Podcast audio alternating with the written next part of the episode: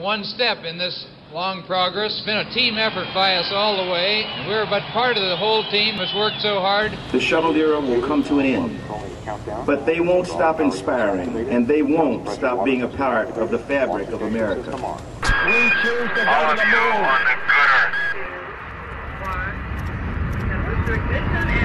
That's one small step for man, one giant leap for mankind.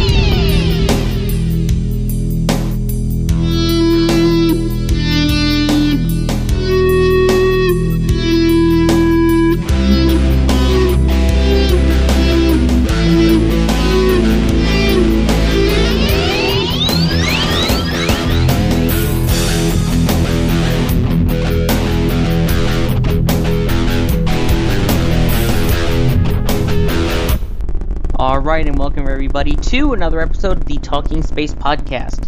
This is Talking Space episode 429 for the week of Monday, September 17th, 2012. I'm Sawyer Rosenstein, and joining me tonight is Gene Mikulka. Welcome, Gene. Good evening, Sawyer. It's going to be one heck of a show. We're going to be all packed up. Yes, indeed, and welcome as well, Mark Ratterman. Howdy. Sorry, it's it's short and simple tonight. I'm I'm at a loss for words. No, not really, but let's go ahead anyway. Okay, uh, we'll see in a little bit that none of us are going to be at a loss for words as we start getting into these stories. And speaking of getting into these stories, let's go ahead and get it started with some manned spaceflight news. And let's start off, of course, with the most recent event in terms of our recording date, and that occurred last night, which was Sunday, September 16th.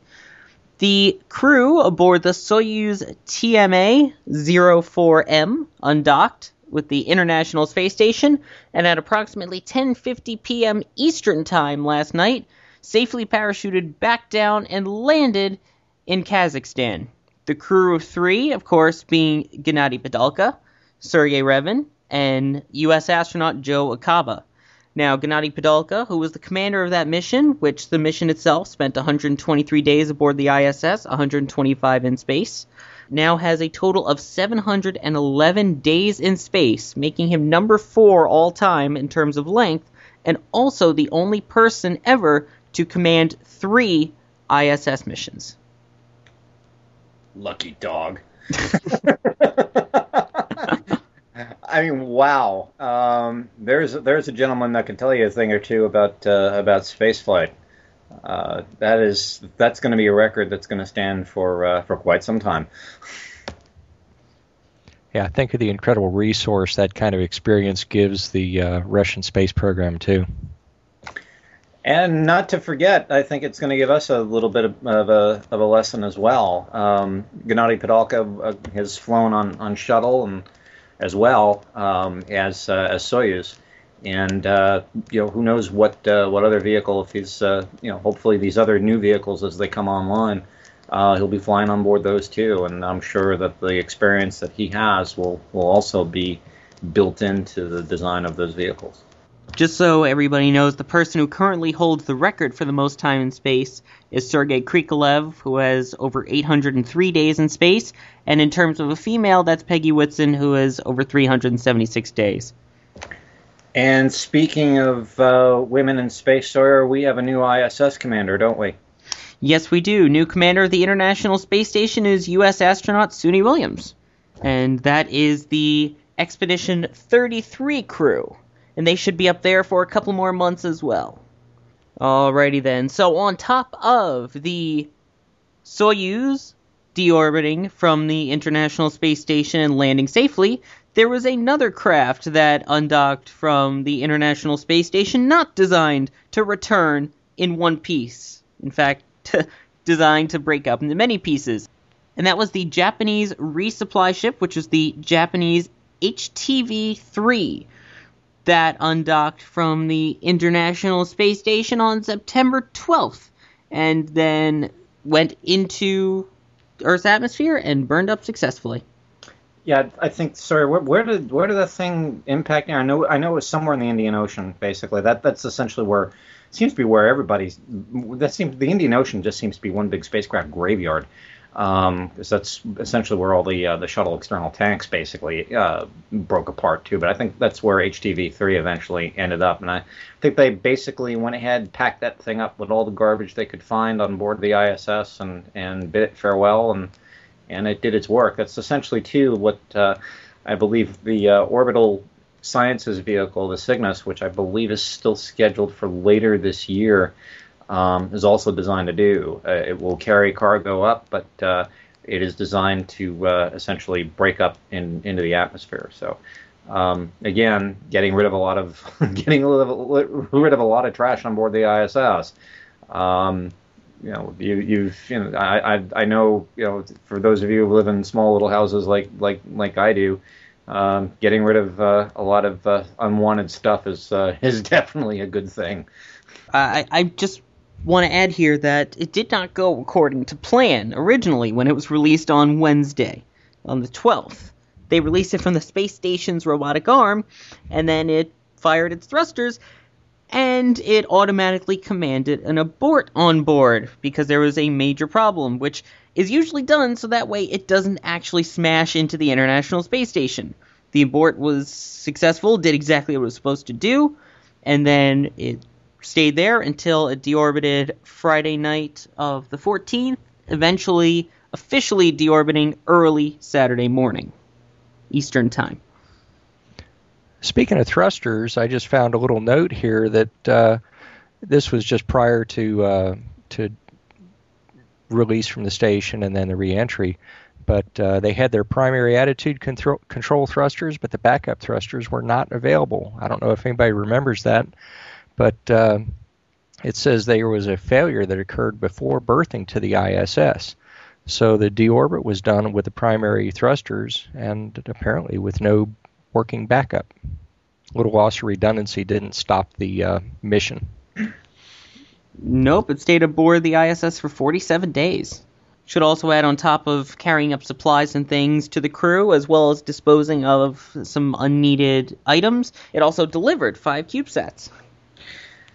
And those are beginning to be uh, be the rage, the CubeSats. Uh, it's getting to the point where you know you and I could probably go ahead and uh, and build one, and if we wanted to go ahead and launch it, we could theoretically you know book a you know a, a you know a, uh, a Falcon 9 or or something like uh, you know something like a uh, an HTV or something like that for for you know for you know you know really really a song compared to what it would be to, to launch a standard satellite. So uh, it would be probably it's a big breakthrough for a lot of uh, uh, you know, universities and colleges and, and even heck even high schools at some point if they want to go ahead and launch experiments.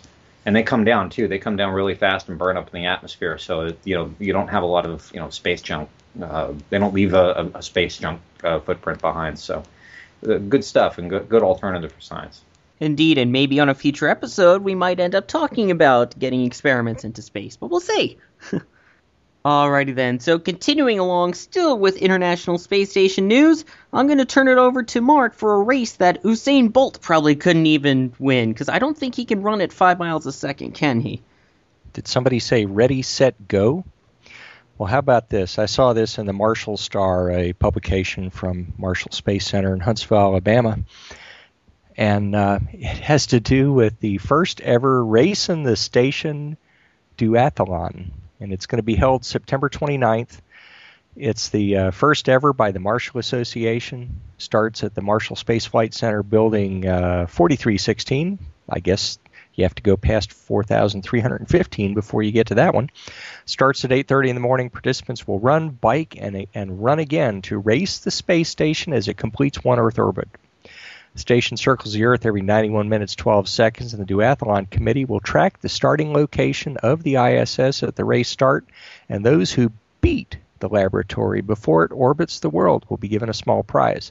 It's open to the public. It costs us $35 for one person, $60 for a two person relay team.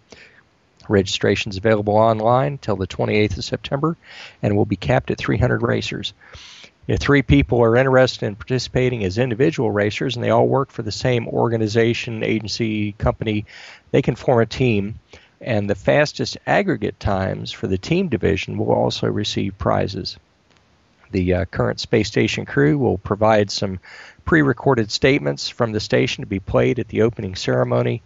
And uh, anyone that doesn't have access to the Redstone Arsenal will be permitted to register but must be a U.S. citizen. I think it's pretty cool. The first 175 racers receive a free T-shirt, and the graphic on it's pretty cool. It uh, looks like a rocket with legs and a two sets of legs and a bicycle wheel uh, in the middle with the legs in the front and the back, and of course flames out the back of the rocket and the ISS approaching from the 11 o'clock position, and uh, racing the station 2012. I think it's pretty cool. Oh, dude, we got to go ahead and get a picture of that uh, that T-shirt up on the up on the website. That sounds really really neat. And um, I'll tell you, if I were were uh, in the uh, Redstone area and I lived in around the Huntsville area, I'd, I'd jump at this, even though I'd, I'd probably, you know, definitely in the shape I'm in right now. Trust me, the ISS would probably beat me. Indeed, that sounds really cool, and we'll see if we can get some more information on that for sure. That's that sounds fun. Do you know the, the actual distance that they're going to have to travel to beat the station? The description of the course is uh, in three parts. They're going to have run and then bike and then run. The first run segment is 3.14 kilometers or 1.95 miles. The second segment is biking 23 kilometers or 14.3 miles. And the last run segment is another 3.14 kilometers another 1.95 miles. Total distance for the course is 18.2 miles. The uh, run course is very flat, which uh, that would be good for me if I was trying to run or bike on anything.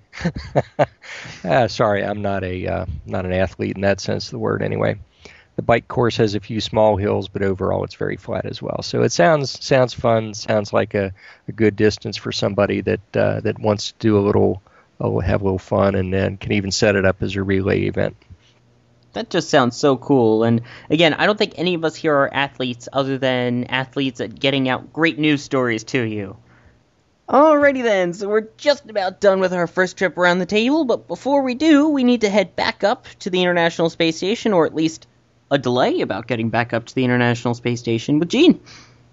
Yeah, this was reported by uh, the uh, folks over at spacepolicyonline.com. This was reported today, and they are parroting back an ITAR TASS report basically saying that Russia is indicating that there is going to be a delay in the next launch of a Soyuz crew out to the International Space Station uh, due to some sort of defect, which has not been, they haven't really uh, been very good in explaining what this defect is.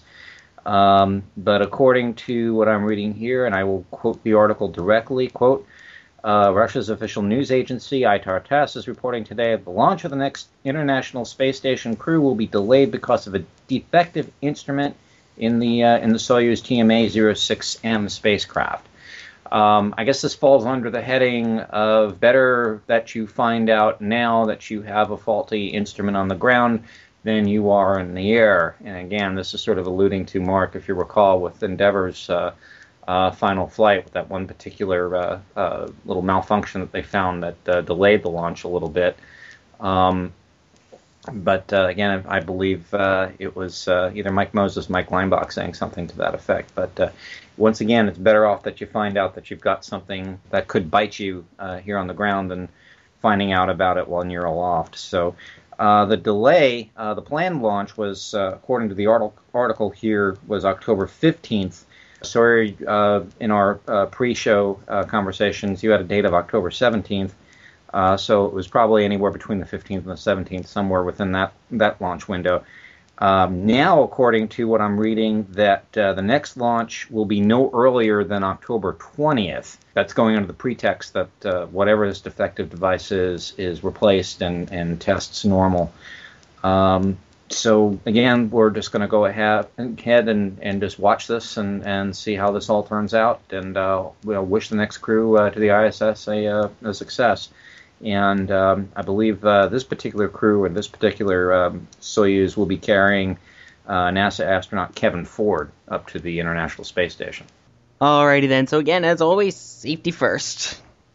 Because the Soyuz, with its issues that it's been having, even with the unmanned, I, I think it's safest. Yeah, and this again, you know, th- this alludes Sawyer to a conversation we had. Uh, oh, good lord, last year.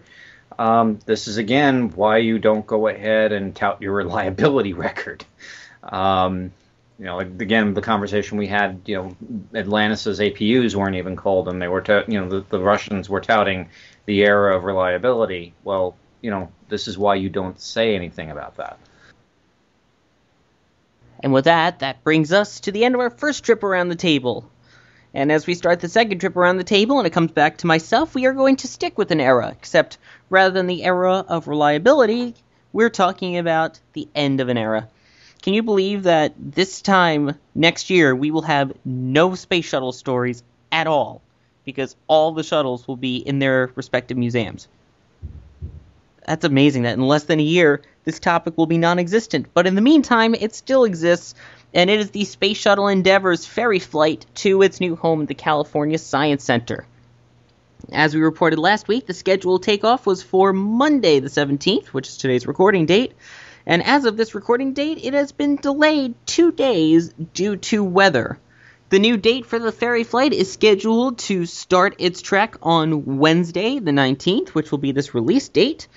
And from there, it will make its way throughout the United States, as we mentioned last week, going over Mississippi and Houston and New Orleans and El Paso and White Sands, and then landing at Edwards Air Force Base for an overnight stay. And then, of course, as we mentioned before, it would go over multiple destinations in California. To be more specific, it will be flying over Sacramento, San Francisco, and Los Angeles before landing late morning at LAX. And I should add that the final arrival date is only one day delayed than the original. So, two day takeoff delay, only one day difference in landing. Kind of interesting uh, at the Discovery departure event where we were able to talk to some of the uh, managers with NASA. I asked the question about the weather when I, they heard that Endeavour was scheduled for September. I said, September is not necessarily real predictable weather-wise here in Florida. And of course, I was thinking of tropical weather, which we've had some effects of, none major, but we've sure had plenty of uh, unsettled weather and rain and, and, deluges and such where I live. But uh, this is just plain old weather between here and there, which is going to impact Florida today and tomorrow before their planned departure. So, yeah, that's one of those things. That's one of the one of the things that used to frustrate me about uh, seeing some private pilots.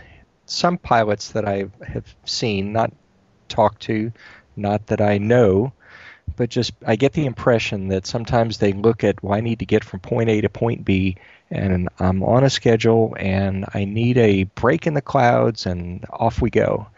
And uh, you can't fly safely, and of course, NASA knows quite well how to fly a shuttle across the country safely. And this is one of those things that the weather doesn't give you the luxury of, of knowing exactly what's going to happen more than sometimes even a few hours out. And a few days is certainly much more reliable in forecasting. And uh, that's what uh, has happened now. And it's probably a surprise, but not too big a surprise to the experts that have put this together time and time again as they've ferried the orbiters from coast to coast. I'm just happy that one of the stops is going to be Ellington Air Force Base, where I believe a, an orbiter has, has, stopped off before, but um, it's going to give uh, some folks in the Houston area an opportunity to see the bird, and uh, you know, sending Endeavour out to, to uh, California or you know really any orbiter, you know, they they kind of that opens up the old wound of of, uh, of Houston not getting an orbiter, but at least they'll they'll go ahead and be able to see uh, see Endeavour before uh, before she takes off for her new home. Um, and and Mark, you we we talked about this last week. A lot of the preparation that was involved um, to get uh, Endeavour out to uh, to California and to bring her from LAX to uh, to the California Science Museum. So, um, you know, if anybody's interested, Mark had a really cool explanation as far as a lot of the preparation of, you know, clearing the trees and things like that. We covered that last week. So, if anybody's interested, take a take a take a peek at that. Um, uh, some good uh, uh, some good by play there, and and some good information. Um, but yeah, Sawyer, you're absolutely right. This is sort of the end of end, end of an era. Um, the last time that we're ever really going to see an orbiter aloft. Um, we're not going to see an orbiter fly after this. After this, so uh, I believe the uh, Uh, the shuttle uh, carrier aircraft is also going to be decommissioned at the end of this. If uh, you know, I'll throw that out there. If I'm not mistaken, I'm not too sure what its final fate is going to be. I'll have to go ahead and look that up. Well, with the other shuttle carrier aircraft, we already know that parts of that are going to also be used to help with the spacecraft that has SOFIA on it, which is a telescope on board a 747. Yeah, that's that's true. Uh, but I'm just wondering what the uh, what the other aircraft is is what's happen going to happen to that one. Um, but yeah, so here again, it's the end of an era. Uh, we have one more uh, one more orbiter to take care of, and that's Atlantis, and that's going to happen in November, if I'm not mistaken. Um, and uh, if anybody's interested, I believe uh, KSC has got some tickets that are available for that. There are several packages, so you might want to go ahead and check out the the Kennedy Space Center Visitor Center website if anybody's interested. But uh, um, again, this is really, really, this is really it. A lot of interesting things happening at KSC with the uh, 21st Century Ground Support Program, uh, the VAB getting, you know, a, a good uh, uh, work over the uh, two crawlers, getting a lot of TLC. Even the, the the launch pad's getting some good TLC. So. Um, so th- this is the end, but it's also a possibility for new beginnings. Yes, indeed, and it's I it's, I'm still speechless that we're at the end of it, but it, it, all good things must come to an end, and it's time for the shuttle to do the same and get some great homes and some great museums where people, the public, can get to experience its awe that we got to see while it was operational. Because these vehicles up close are amazing, and if what the Intrepid Sea, Air and Space Museum did with theirs is any indication of how some of these are going to turn out, if any of the others are even more amazing, then they are going to be phenomenal. And I cannot wait to see all of these. Yeah, uh, sorry if I'm not mistaken. Uh, Endeavour is supposed to be displayed uh, vertically. Um, Discovery, of course, is in a configuration as if she just landed. Uh, Enterprise, I believe, will, uh, sorry, will also be displayed that way. Enterprise is currently displayed that way with two of the three wheels on the ground. The nose gear on stilts up off the ground to appear as if it's landing. Right, and I believe, uh, sorry, that that's going to be the final configuration when she moves over to her new home in, in, in the new building that you that the uh, the Intrepid is uh, constructing. Right, but that's not for another two three years. But in its current location on board the flight deck of the Intrepid, that's exactly how it's positioned, and that's how they're hoping to position it, if not even more dramatic in the future like you're saying, Discovery's flat, Endeavor's going to be vertical, and is Atlantis still planned to be suspended? Yep, that's the game plan for Atlantis. She's going to be suspended up there as if she were uh, as if she were in orbit. So um, that is going to be a that's also going to be rather breath- breathtaking to look at. So again, all three of them are going to be displayed rather rather nicely, and uh, will uh, have great homes, I'm sure. You mean four? Four, I stand corrected. All right, so as we mentioned, Endeavour is going to be flying on its way to California over a couple days, stopping off at a couple different airports, and on its way, usually planes don't always fly direct. They usually go by waypoints, and uh, I bet you our FAA expert here can explain a little bit more about that and some really interesting waypoints. I'll give it a shot. And everybody keep in mind, I'm an electronics technician. I'm not a pilot. I'm not an air traffic controller. I'm not a flight uh, service specialist. I'm not a uh, I'm not one of the folks that sets up these navigation uh, routes that go across the country in a map that you would find absolutely confusing, like the one I'm looking at. If you were to to take a look at it and, and plan your point A to point B travel, but on along the lines of these waypoints, these navigation fixes, the FAA has done something to commemorate September 11th. 2001 in a very unique way. And what they've done is some of the arrivals and departure routes that are commonly used out of DCA, Ronald Reagan Washington National Airport, they've taken these uh, waypoints and nav fixes and named them in such a way that it commemorates the victims of 9 11 and it honors the U.S. soldiers that have served in Iraq and Afghanistan. And I want to read you the story that I read on one of our uh, internal uh, internal websites within the FAA, and it was also posted on a uh, White House blog page. But I'm going to start out with this. September 11th, 2012. On a late Saturday morning, Delta Airlines flight from Detroit Metro Wayne County Airport to Ronald Reagan Washington National Airport on September 1st, pilot came over the public address system and started to share information on the landing procedure with the passengers. As the pilots started their precision descent into the capital area, the pilot read off the names of the satellite waypoints they would be passing through before the plane's arrival. Now, typically these waypoints, and this is my own uh, explanation, these waypoints have alphabetic uh, strings of characters that some can be pronounced and some you have to you have to just spell out. But what I'm going to do is give you the English type phrasing of what how you would say the waypoint and then I'll go back in and pick a few of them and I'll spell them out letter by letter so you'll see how creative and I think how special a job the FAA folks did on this. But the waypoints en route to DCA is honor, bravery, courage, morale, pledge. We will never forget September 11th. Always freedom. Now they've also got some uh, waypoints for an arrival that comes in from a different direction from the southwest in this case, and the waypoints are named USA. We do support our troops. And depending on runway configuration, aircraft might pass through waypoints named Stand, Together, or Let's Roll, Victory, and Hero. And to spell some of these out for you, honor is H O N N R, courage C O U R G. September 11th is S E P L L, but when you see it in lowercase, it'd be September 11th. Always is A L W Y Z. Freedom, F R D M M.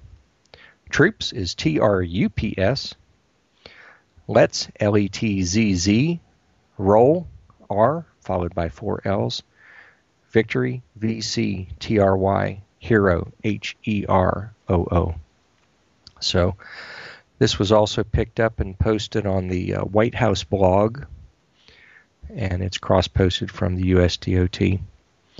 And these these waypoints are uh, using satellite navigation gives the aircraft uh, airlines some more efficient routes, and the FAA, the air traffic controllers industry themselves have all collaborated to uh, make this come together. And one of the FAA managers, upper level in the organiz- part of the organization that I'm in, made a comment on the uh, on the FAA blog. Said for individuals that were part of this Metroplex design and implementation team, thank you so much for all your hard work. You've accomplished so much in short order, and I'm so proud of this body of work. It truly has special meaning. And I think this is something that has folks within the FAA quite proud too. Me as well. Wow.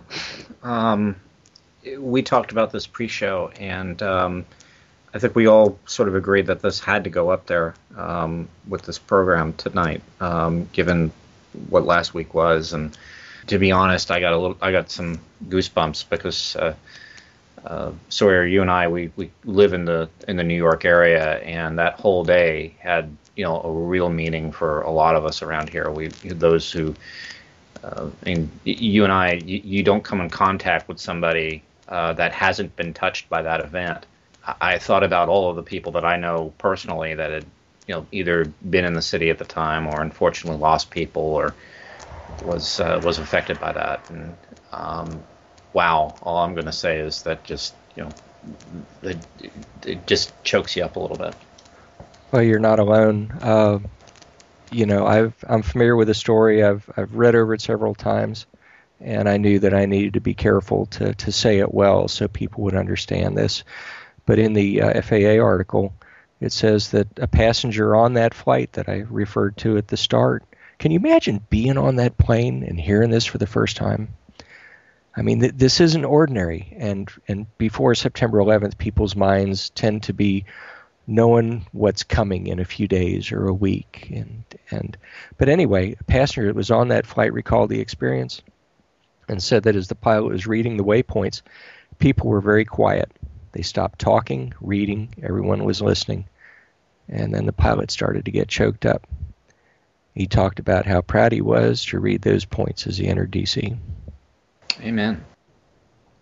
So we go from something kind and touching and something that really just brings a smile to you after all that tragedy to a tragedy of its own. Gene? Oh boy, yeah. Um, well, it looks like you know we were talking about the NASA budget uh, a while back ago, and uh, some of the things that are that are going to going to happen with it, and so on, and how important a steady state um, for the budget currently, uh, in order for NASA to go ahead and achieve everything that on its plate right now. Well, unfortunately, as of January 2nd uh, of next year, NASA stands to lose, according to an article that I'm looking at, at from uh, Spaceflight Now, dated September 16th.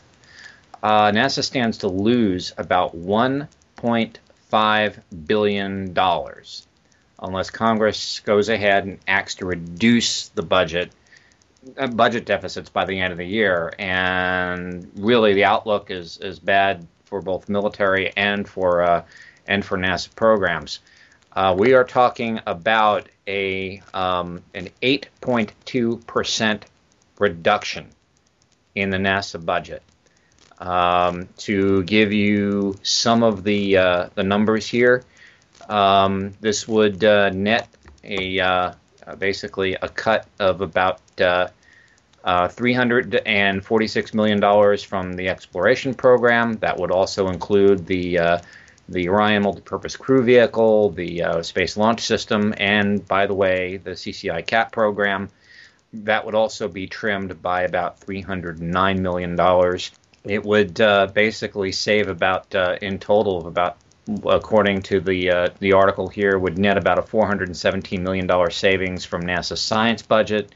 So again, we're talking about taking money out of there too. Um, it, you know, again, so this this is not good. Um, Sawyer, you and I had some some discussion about that before uh, before coming on, and and uh, you know, I'm going to be talking about a story later um, on how important again a steady stream, a steady state budget is. But uh, this ain't good by any stretch of the imagination. No, I mean it's not like the SLS and you know that entire program, whatever it's called now. It's not like that has a good rap to begin with. I mean, it started off in 2003, obviously, with President Bush saying we need to end the shuttle program and come up with something new. NASA did that until what they had, the Constellation program, was canceled in 2010. There's strike number one. Now, as we're trying to get it started now, there goes some of the budget for it. Strike number two. What is strike three?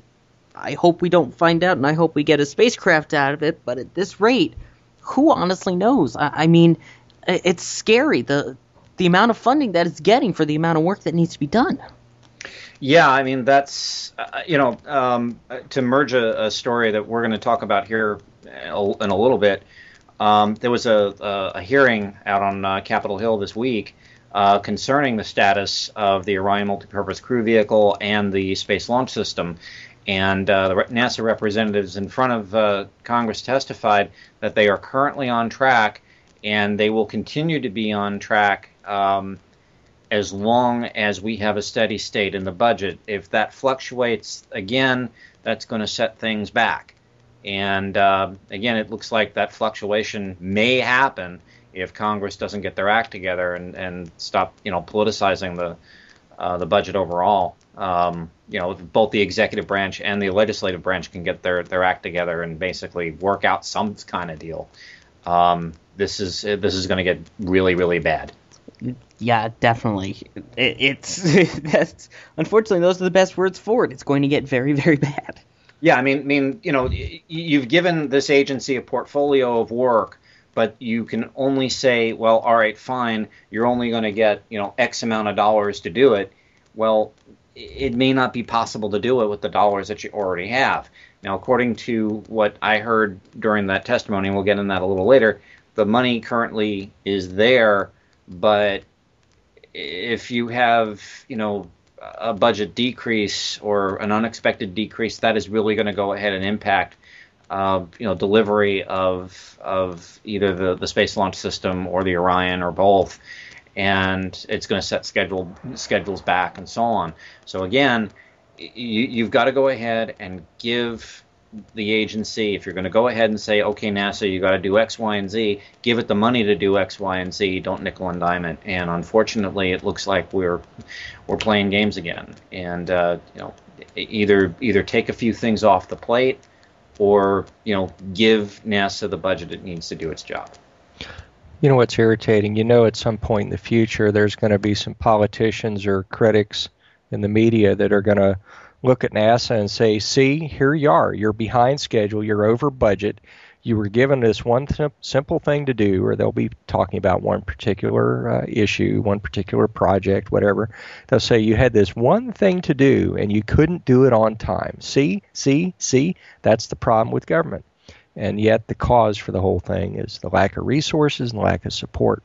And we've talked about that before. Get the the U.S political machine has to get behind NASA for them to do the job on the pennies that they've been given to do. They got to at least give them, you know, that that that cent as opposed to way way way less than that, and it keeps going down. It seems like. Yeah, Mark. Again, you you just hit it right on the head. And uh, again, either either give the agency um, the money it needs to do the job and do the job well, um, again, Mark, I think you, you kind of outlined too what happened to Constellation. It uh, it basically, you know, uh, everybody's saying, well, it was you know eight eight billion dollars behind behind uh, uh, in the budget and so on. Well, the James Webb Telescope is also about eight billion dollars behind. Um, but uh, you know, again, you, have basically got to go ahead and say, hey, give this project what it needs to be a success. And I don't know if we're doing that. And I guess, I guess ultimately this country's got to make a decision. Do we want to have a robust space program or or not? And I don't think we've we've really really sorted that one out. It's a tough one because you know you, you think about the uh, the real big high profile missions, the the ones that are very very expensive, James Webb Space Telescope, the SLS, you know whatever. But there's also the absolutely phenomenal, less expensive missions that are, are the ones that are going to get hit by this. The, the ones that are $100 million or the ones that are, I don't even know the numbers. I can't give you examples. I hadn't thought about this that far out.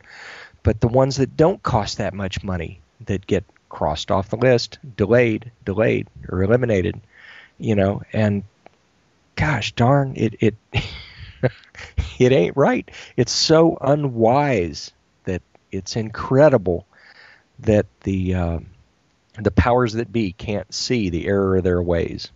Again, th- th- this agency could be an economic engine that can help the economy and so on, and not go ahead and burn money. Um, it, we we don't spend again. We said this so many times up there on this program that we don't spend a dime up there in space. It's all spent down here. So you know, again, I, if if we realize that, then maybe we can we can go forward. But I'm pessimistic. I thought that was my job to be pessimistic.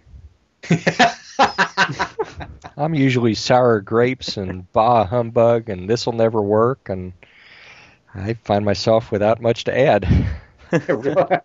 well, there you don't you're not allowed to be the only one sometimes. Next. yeah, sometimes we got to switch it up. So, let's switch it up to some happier news, right? Wrong. We're we're, we're going to stick with more of congressional fun and funness related to that, right, Gene? Fun? Uh, no, not exactly, sir. well, actually, there is a silver. There is a little bit of a silver lining here. Last week, uh, there was a, a, a, a congressional hearing uh, concerning both the status of the uh, the Space Launch System and the Orion Multipurpose Crew Vehicle and how things are moving along. Uh, one of the uh, individuals uh, testifying was uh, uh, NASA's Dan Dumbacher, who is the Deputy Associate Administrator for um, Exploration Systems and Development. Um, basically said that both SLS and Orion are on target. Orion is still scheduled to have its test flight in 2014.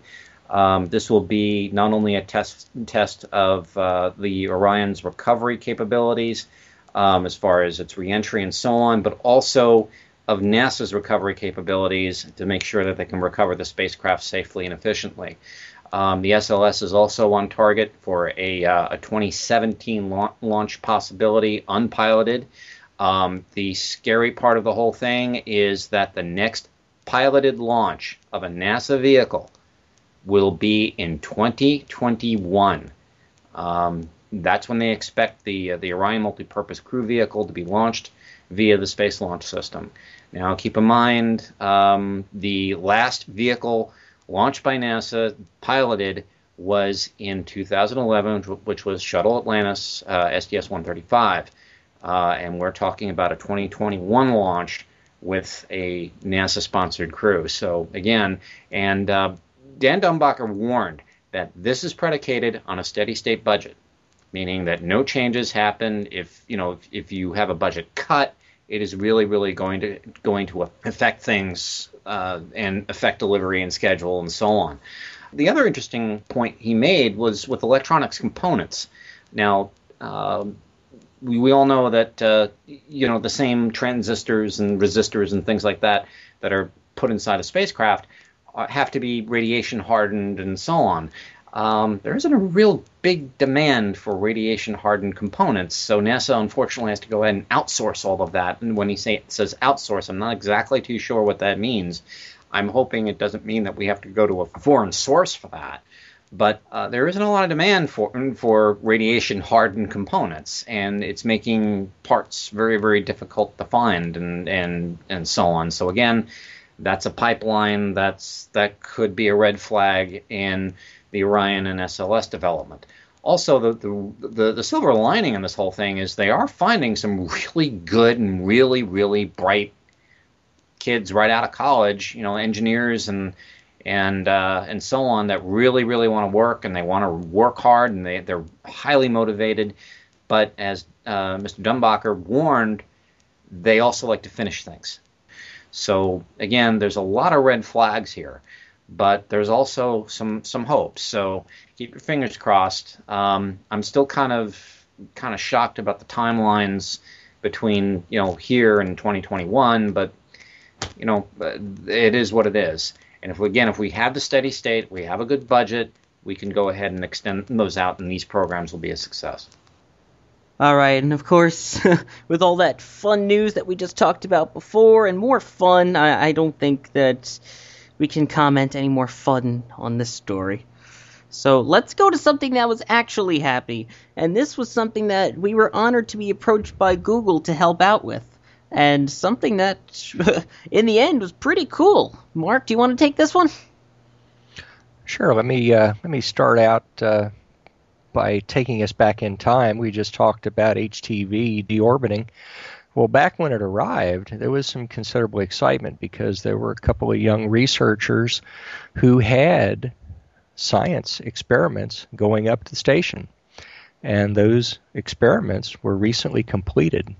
And they involved, uh, it was a collaboration to have competition from high school students around the world by NASA, ESA, and other sponsors. And they came up with this YouTube Space Lab competition. After the uh, submissions were pared down, there were two winning experiments that were chosen to be completed, and they got to see their results beamed down to Earth via a live streaming broadcast hosted by Bill Nye.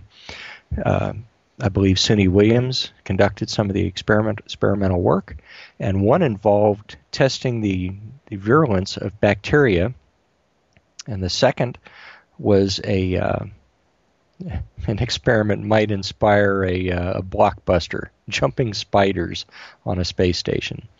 a young student from Alexandria, Egypt, Amr Mohamed, uh, wondered what would happen if the zebra jumping spider was taken miles from its natural environment. On Earth, the spider can leap on its prey, usually smaller insects, from great distances, but in microgravity, the trajectory of their jump would change dramatically. If the spider aimed where they usually do on Earth, they would simply keep flying through the air over their target.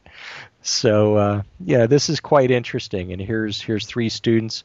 Uh, the other experiment with the bacteria was Dorothy Chen and Sarah Ma from Flint, Michigan, and they wanted to measure microgravity's effects on the virulence of a fungicide. They made some hypotheses that they would be more infectious, and they noted that the uh, students' hypothesis might be correct. They won't know for sure until they can experiment on the bacteria when it returns to Earth, however. So the global winners uh, for this competition, they got a trip to Washington, D.C., they got a zero G flight aboard the infamous Vomit Comet. And uh, this is quite a story. I think it's pretty cool. Here you are, high school kids. Golly, if that had been me, I I think you'd have had to uh, tie an anchor to me to keep me from uh, jumping up there to get a better look. I'm just thinking, I mean, this is a this was a beautiful STEM project, and uh, it, this really, really got kids interested in in uh, in science and math, and and what a grand prize to have a you know a zero G flight, but b have your experiment actually flown on, on the International Space Station and and performed while there. Um, uh, that you know, wow. Mean, if that doesn't doesn't kindle a, a, a, a, high school student's imagination, I don't know what does. Yeah, I got to think of how excited I was. Uh, when was it, Gene? A year or so ago, that uh, down at KSC for the launch of MSL. Remember, we met the uh, the teenager who named the rover Curiosity. Oh yeah, yeah, she and was she was incredible. I, I talked to her briefly after a press conference, and also her family was there. And I said, I feel like I should have a T-shirt. I met Clara Ma, and uh, you know that is so cool. I think that's that's a great way to uh, many great ways to include students and to show them just what's possible. Yeah, exactly. And um, uh, Clara, you know, again, I think she was a little, still a bit overwhelmed by the entire experience. So that was, it was just awesome to, to, to see her up there and, and just t- China kind of taking it all in. And she was absolutely unflappable with us, you know, us, you know, airheads in the press, you know, surrounding her. So uh, uh, hats off to her. And she's still in the news. I mean, you know, that was from uh, launch of what? Uh, when was that? Pardon my poor memory. November uh, November, correct. Just after thanks the just after Thanksgiving last year. Yeah, and so uh, you know she's still in the news, and here we are, August and September. Very neat. But back to uh, the YouTube Space Lab competition. I venture to say that uh, these students have got some interesting days ahead because you know part of their project was uh, was winning the competition and having it uh, go to station, and, and of course, part of the rest of it is studying the results. The power of introducing science to a young mind through technology is amazing. One of the many, as people say, that technology is hurting our generation. In that sense, I think this is really helping out our generation. I mean, between these online naming contests for NASA rovers, all the way to, for example, the YouTube Space Lab, which is giving any student around the world the opportunity through YouTube to pitch their idea for an actual International Space Station experiment. And now, as we've seen, have it flown on board and get actual scientific results from it. I just think that is spectacular. No matter what people say about the internet hurting our generation, I think it's also helping. Yeah, and the stats for the contest was it was open to students 14 to 18 years old they had to submit their entries, like you said, via a two minute YouTube video in the areas of physics or biology. They had over 2,000 entries from over 80 countries around the world. Woohoo! And we still have to keep doing stuff like that to continue uh, igniting the imaginations of, of, uh, of, young people and getting them involved in, in all this and showing them how really, really cool this, this stuff really can be. No matter what the cost. All right, so we've made it to the final story, and I know for this last one we kind of switched the order of who did what, but at least we're getting the stories out because I felt that this one I think needed to go last. And of course, as we've mentioned before, Neil Armstrong recently passed away at the age of 82. And on top of that, he was as well buried out at sea. And recently, though, in fact, this past week, was a phenomenal tribute ceremony, right, Gene? Yeah, this was held at the uh, National Cathedral in Washington D.C. And um, uh, Charlie Bolden gave his uh, his tribute there, and uh, uh, a couple other family friends. But uh, I think the most touching one that was given was by a, a friend of Neil Armstrong's, another astronaut, Gene Cernan, who was the last man to walk on the surface of the moon. Um, I'll be blunt. His uh, I, I I got choked up. I was I was sort of trying to go ahead and let folks know what he was saying and so on via Twitter, but um, some of his commentary, you know, you you really really really got choked up, and I think uh, Cernan basically really transmitted the essence of the man. Um, one of the he opened up by saying, you know, how does one adequately express his feelings about a special friend? When that friend is also a world icon, a national hero of unimaginable proportion, and a legend whose name will live in history long after all here today have been forgotten. A friend whose commitment and dedication to that in which he believed was absolute. A man who, when he became your friend, was a friend for a lifetime.